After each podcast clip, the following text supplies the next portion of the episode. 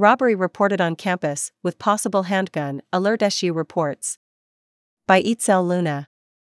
A robbery with the use of a possible handgun was reported on campus late Thursday night, according to a Stanford University Department of Public Safety SUDPS report. An Alert SU update stated the robbery occurred at 11 11 p.m. at 441 Mayfield Avenue, near an emergency tower. The two perpetrators were last seen heading west to Santa Teresa from Tresidder Union. The two perpetrators were observed or perceived by the victim slash witness as 5 foot 10 Hispanic males with a slim build.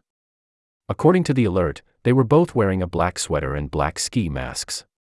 One perpetrator was wearing blue pants and the other was wearing black pants, according to the Alert SU.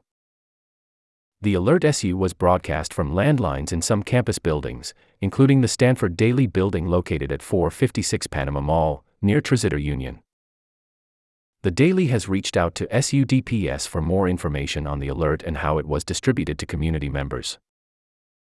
The Alert SU encouraged students to report any suspicious activity immediately and be aware of their surroundings. Avoid distractions such as talking or texting with a cell phone when on foot, the Alert SU read. Walk or run on lighted and paved paths with the blue 911 emergency telephone towers.